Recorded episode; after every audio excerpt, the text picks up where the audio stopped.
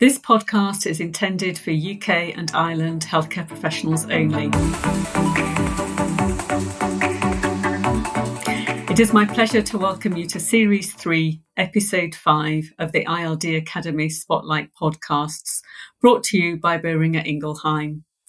Featuring prominent members of the UK and Ireland ILD community, these podcasts hope to shine a spotlight on the great work being done around the country and break down some of the challenges facing us in delivering the excellent care to our patients.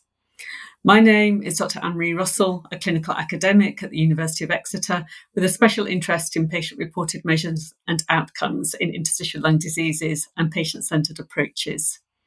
The title of today's episode is A Rheumatologist's Perspective in Interstitial Lung Disease, a focus on optimizing and integrating rheumatology services to coordinate patient care. And joining me on today's episode is Professor Dr. Maya Buch. Maya is a professor of rheumatology and director of experimental medicine at the Centre for Musculoskeletal Research at the University of Manchester. Welcome, Maya. Thanks, Anne Marie. It's great to be joining you for this podcast. So, I wonder if we, if I could start by asking you a little bit about yourself um, as a person, or perhaps as your role as a clinician and researcher.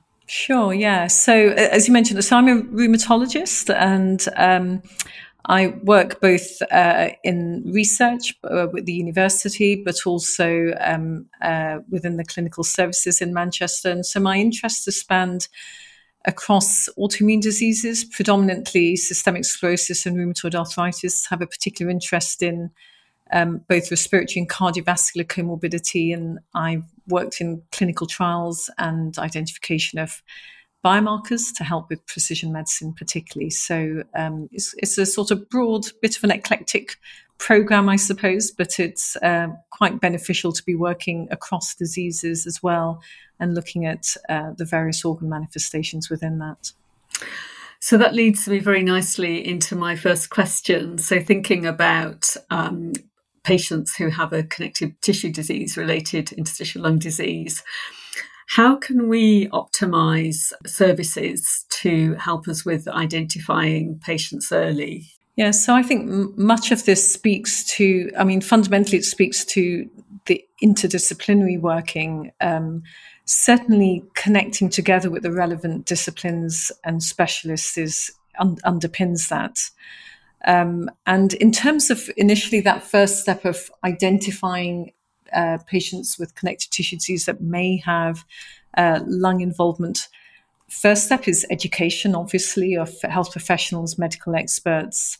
Uh, and developing services and care pathways that ensure it's a more integrated approach with our relevant colleagues. So, in this case, obviously, with our respiratory colleagues, so multidisciplinary teams are particularly effective way in the UK. They're so well established. We really we've learned from the oncology field, and they've become established, I think, across all fields of discipline. And in rheumatology, particularly, these um, are very well served because by their very nature, we work across different organ systems and with other disciplines. So multidisciplinary team uh, services in some shape or form, I think, are instrumental for this and working with our respiratory colleagues and developing pathways of care so that we can identify people um, early on uh, with lung involvement is important. But having an awareness, having the knowledge, obviously, of lung involvement, and that's for both clearly rheumatologists as well as our lung colleagues. Patients can present in different ways. So I think education, obviously, um, is a central part of that as well.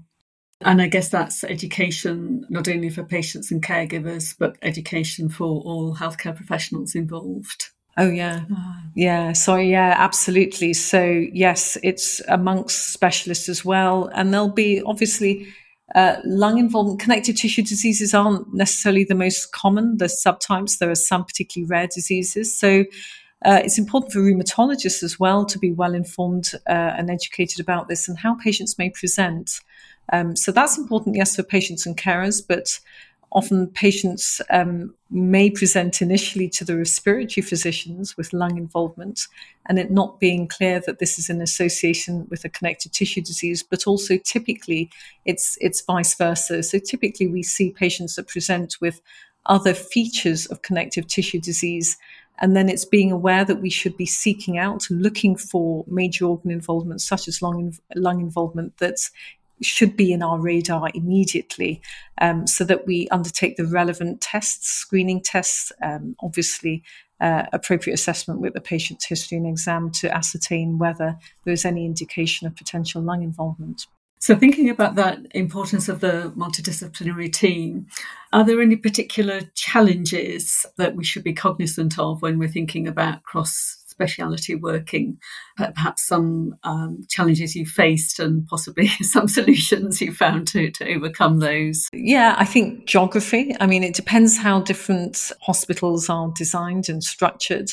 Uh, I used to work in Leeds. I now work in Manchester, and in both actually rheumatology departments and the hospital structure, the respiratory team were not necessarily in the same physical space, hospital space, because there are multiple sites. So geography can be an obvious barrier, but I think, I mean, even prior to COVID, but particularly with the pandemic, we've all become much more conversant with virtual ways of working. So virtual MDTs really allow um, as to capture specialists and relevant individuals from cross hospital sites, cross disciplines.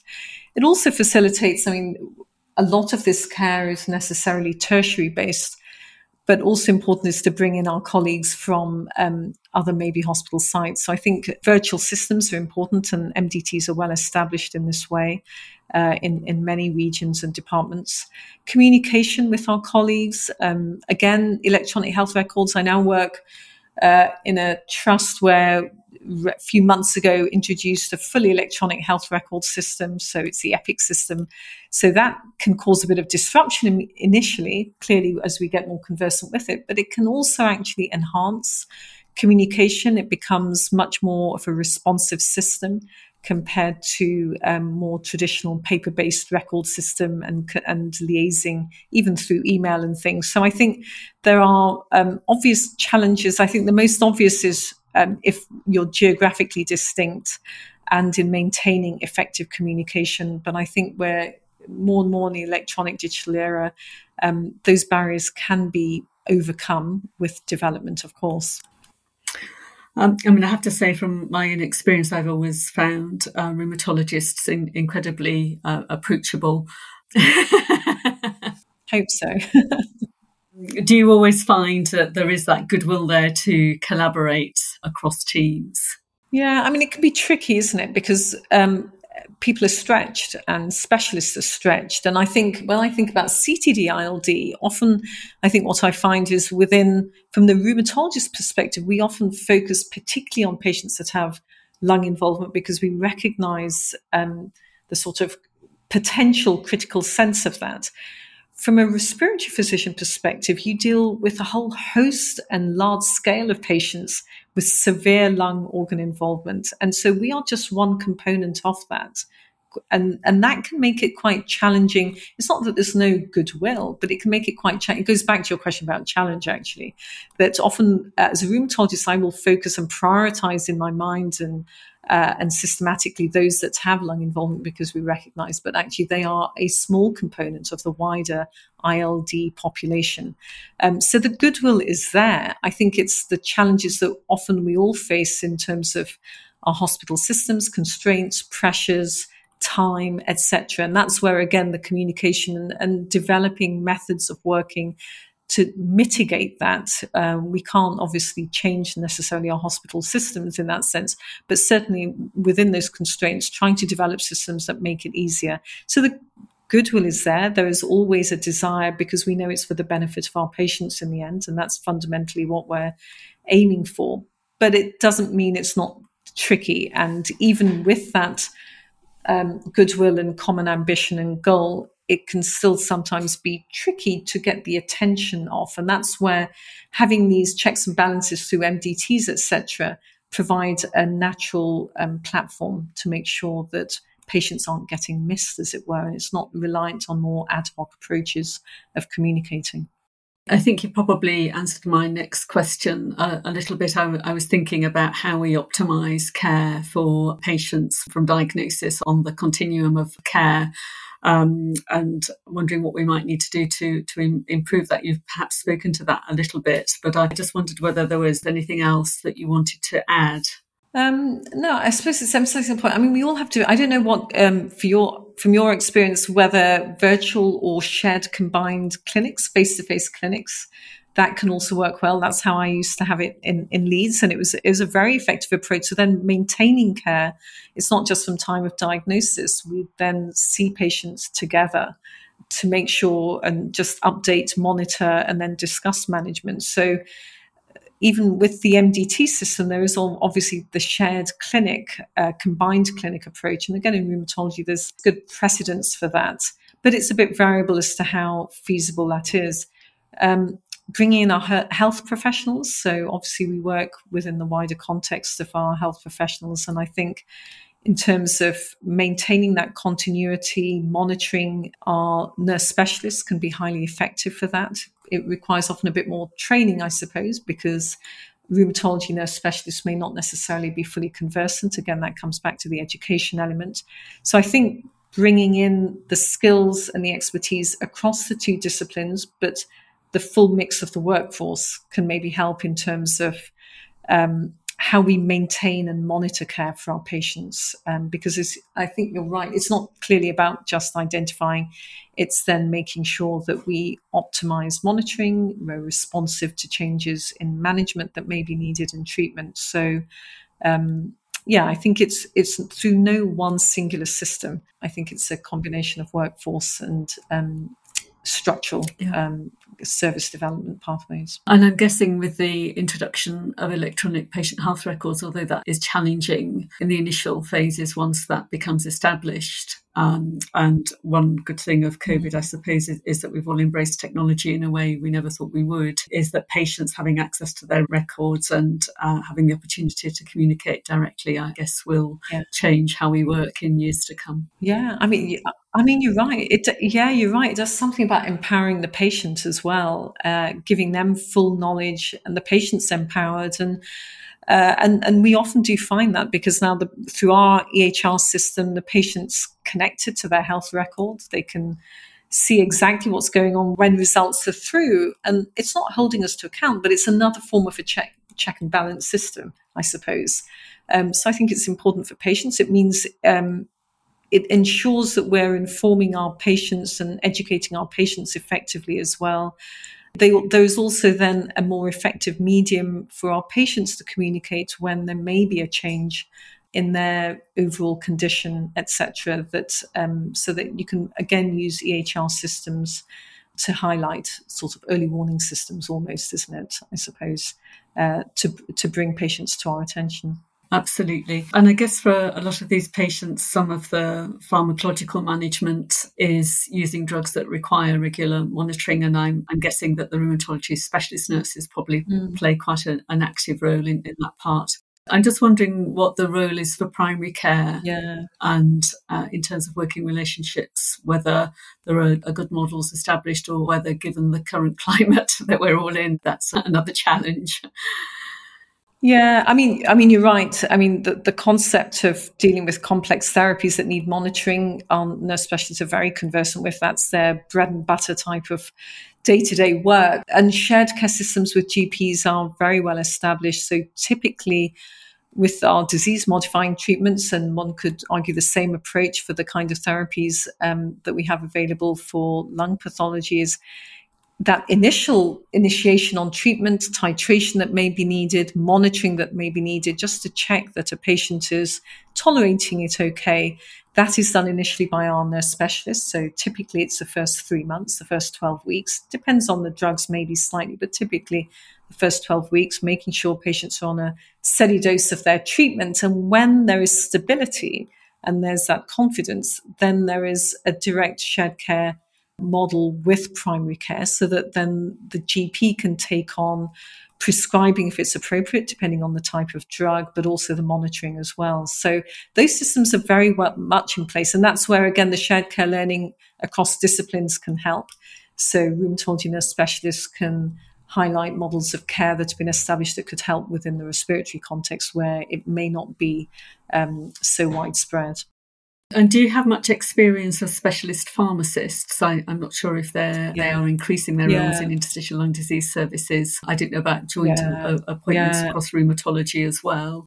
Yeah, that's a great idea, isn't it? Yeah. Again, like nurse specialists, we have specialist rheumatology pharmacists with the, because rheumatology really came into a, a hugely modern era at the turn of the century with the biologic drug revolution. And that really shifted, I suppose, the skills of our allied health professionals. It's fair to say that the care of our patients is fundamentally reliant on our nurse specialists and specialist pharmacists have a massive role um, because collectively the specialist pharmacists with the nurse specialists as well, but they can really work to coordinate um, that pharmacological titration education, counseling. We have specialist pharmacists. Our specialist pharmacist here does our disease modifying education and counseling when patients are getting started on new treatments. It's not just the domain of the nurse specialist, but certainly also in terms of navigating in terms of eligibility for drugs. The specialist pharmacist is always very well informed and conversant with that. So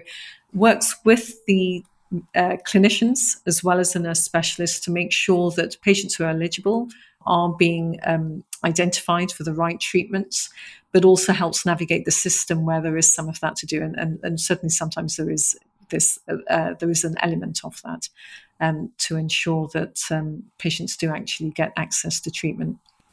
Yeah. No, thank you. You mentioned earlier about the patient pathway, and I'm wondering about uh, patients who, who perhaps you've worked in West Yorkshire and Leeds and in Manchester, and certainly the geography is urban and rural and, and quite lar- a large area, I would have thought, for your catchment area. Mm-hmm. So, do you think that patients are getting access to the services they need? Do you think there, there are areas of disparity that we need to work on, maybe speaking to the, the geography that you've experienced? I'm sure there is disparity without having, in this context specifically, data. Access to care can be variable. I think in this sort of area that we're talking, in the context we're talking about today, it's often within the domain of tertiary centres. So that automatically potentially not excludes, but it um, creates a difference in terms of access to care and the type of care in the tertiary centre catchments compared to those in more rural locations. So I think that is a real issue. And I think both in Yorkshire and now in Greater Manchester, there is increasing emphasis, not just in rheumatology, but generally the concept of developing regional pathways of care that really allow hospital systems and services to tap into the specialist services around the region. And that needs a lot of effort and, and thought, and it's not an easy process. But again, there are some initial quick, easy wins, low hanging fruit, I suppose, just to try and build that framework. So the MDT, virtual MDTs, and I think in rheumatology, we've become again with specialist commissioning, uh, that's led to and enabled the concept of regional virtual MDTs to ensure that patients out, who aren't in the tertiary centre get access to high cost drugs, etc. Comes back to education as well um, in in the kind of diseases that get lung involvement in in rheumatological conditions. They're not necessarily the most common. So it goes back to your original question about education of not just the patients but also of rheumatologists as well as our respiratory colleagues in not just in the tertiary centre, but on a regional level. Um, having, and so I think education is a massive part, but um, having those MDT processes is work in progress, I think, Anne-Marie. It's not that it's, I don't think in any region it's necessarily fully accomplished. But I think um, yeah, it comes back to having that connection between tertiary centres and those in rural. There is also an element of also a consistency in practice and approach. So making sure, and the UK particularly has generally been highly effective in this because we have NICE that uses evidence based to form its guidelines and approaches and not just technology appraisals, appraisals, but how we manage our patients. So it comes back to establishing a consistency in practice, ensuring we all have autonomy as clinicians, but certainly making sure that the evidence base that we have informs our clinical practice. So it's generally generally across the board, it's similar. Uh, and I think that's really important. So that together with the hub and spoke type mechanism and, and developing that kind of care, I think they're sort of a few strategies to help again mitigate that um, disparity in, in healthcare that we see and ensure a bit more equal access. So, thinking about the importance of that evidence base for us working on the other side in pulmonology aspects, is there anything that we should be thinking about, perhaps in terms of risk scoring or, or algorithms or rheumatology assessments that would help improve um, our diagnostic accuracy or perhaps speed up referral to pull a rheumatologist into yeah. uh, the assessment process? I mean, initially, in terms of rheumatology assessments, I suppose, you know, these kinds of educational podcasts are really important. It's about informing the community that in the context of ILD, it, there is a wider context with connective tissue disease. And so having some cursory basic understanding of what are the typical presentations or symptoms that a patient may um, present with, or at least uh, identify with if they are having an emergent or uh, development of connective tissue disease. And an important point is always, I always tell patients and, and trainees and things, there are certain conditions in, in, in medicine where it's very clear cut when patients present. You know, the acute situation, particularly obviously, if a patient presents with a heart attack, chest pain, troponin rise, ECG change. Connective tissue diseases, autoimmune diseases don't present immediately. Uh, and often these evolve over time. So it can be relatively um, minor symptoms or non-specific even at some stage and so it's i think always being mindful from a respiratory physician's perspective that if a patient has ild it's worth inquiring about the typical symptoms that often patients with autoimmune diseases will have be that joint related symptoms skin um, Raynaud's phenomenon. These are um, in often initial presentations, more often patient, most patients that have CTD-ILD present with Raynaud's or joint involvement or skin involvement of some sort. So it's worthwhile asking the patient about the, the, the wider symptom profile. And then clearly, if there is any suspicion, even if there isn't a, a clear symptom profile, checking autoimmune autoantibody profile is important. Increasingly, we recognize that patients with ILD may present in the context of not a fully classifiable autoimmune disease, but certainly may have evidence of that in terms of the autoantibody profile. So I would always encourage respiratory colleagues to test for that. Um, because that already then having the presence of autoantibody activation with ILD already raises that index of suspicion that they may not be fully classifiable as, as a CTD, but they certainly have suggestion of, and that that then automatically then brings a rheumatologist in at its early stage. In terms of risk algorithms, that would be great, wouldn't it? I mean, we know that within certain CTDs, we recognize certain connective tissue disease, certain autoantibody types, certain presentations, certain subtypes are associated with a risk of ILD. But the purpose and the aim is certainly to improve upon that. So ideally, yes, if we can have clear biomarkers, prognostic um, and diagnostic, that would be great. And that's all part of the research program. But we certainly have a clinical profile that we associate with risk off. But as you say, developing risk algorithms, yes, important um, part of the whole personalized medicine concept. Uh, and that's a lot of work in progress as well. It, it's a lot of working with respiratory and rheumatology together in this space. Um, it's important also these risk al- when it comes to risk algorithms when it comes to early detection, but also informing the trials. So as we want to try and identify better treatments and how we should be using these treatments and at what stage of treatment, etc., then all these elements become important. So yes, it's important in our clinical practice, but even if we take a step back in terms of the the the research that's done to get better management approaches and treatments to the clinic I think having risk algorithms that identify early patients is important. The general concept in rheumatology started with rheumatoid arthritis. It's not novel particularly, but the notion that if you identify disease and pathology early on, then you have more chance of making some tangible change in the trajectory and the outcome compared to if you pick up later on. So yes, developing risk al- algorithms clearly important in the research agenda. And I guess that will also help with that early access to clinical trials as well, which may, be, may be important depending on the clinical trials available at any given time. Absolutely, yeah. So, as a rheumatologist, you work with um, a number. You don't only work with pulmonologists. You work with a, a range of, of, specialties, thinking particularly of conditions such as myositis and dermatomyositis. But as the majority of the people listening to this podcast will be focused on the lungs, I wondered what you would like from respiratory clinicians uh, when it comes to collaborative working. yeah. uh, a wish list. yes, shall I get my, my my wish list out? Yeah, no, I mean, I think, I mean, we've touched upon these points. I think over the last twenty minutes, thirty minutes, but. Um, what would a rheumatologist be seeking from a respiratory clinician? It's that collaborative working, co-development. The concept of co-development, I think, is important. Um, opportunity for um, multidisciplinary approaches developing those pathways of care. I often think that if you think about pathway of care, it can be quite overwhelming, but it's it's working with the respiratory team to think, okay, what is our ideal approach? How our pathway, and then breaking that down into constituent parts to see what's achievable, what's feasible, what is a bit more aspirational. So it's that co-development, I think, um, and being open and receptive to shared working. I mean, you, you, and you've already touched on key points in terms of how nurse specialists could.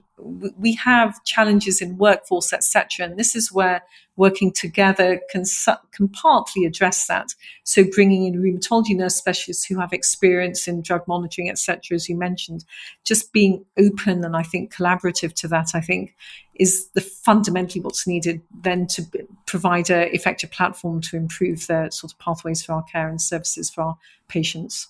So it's quite fluffy stuff, uh, Anne-Marie, but I think that's important.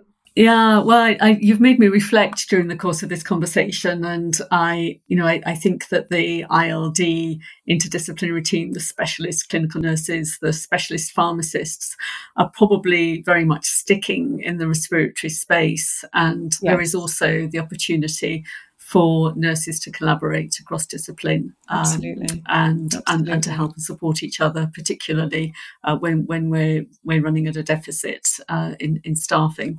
Um, and I guess yeah. the same with physiotherapists as well. That that cross cutting working could could really help to st- stop the silo approach and integrate more.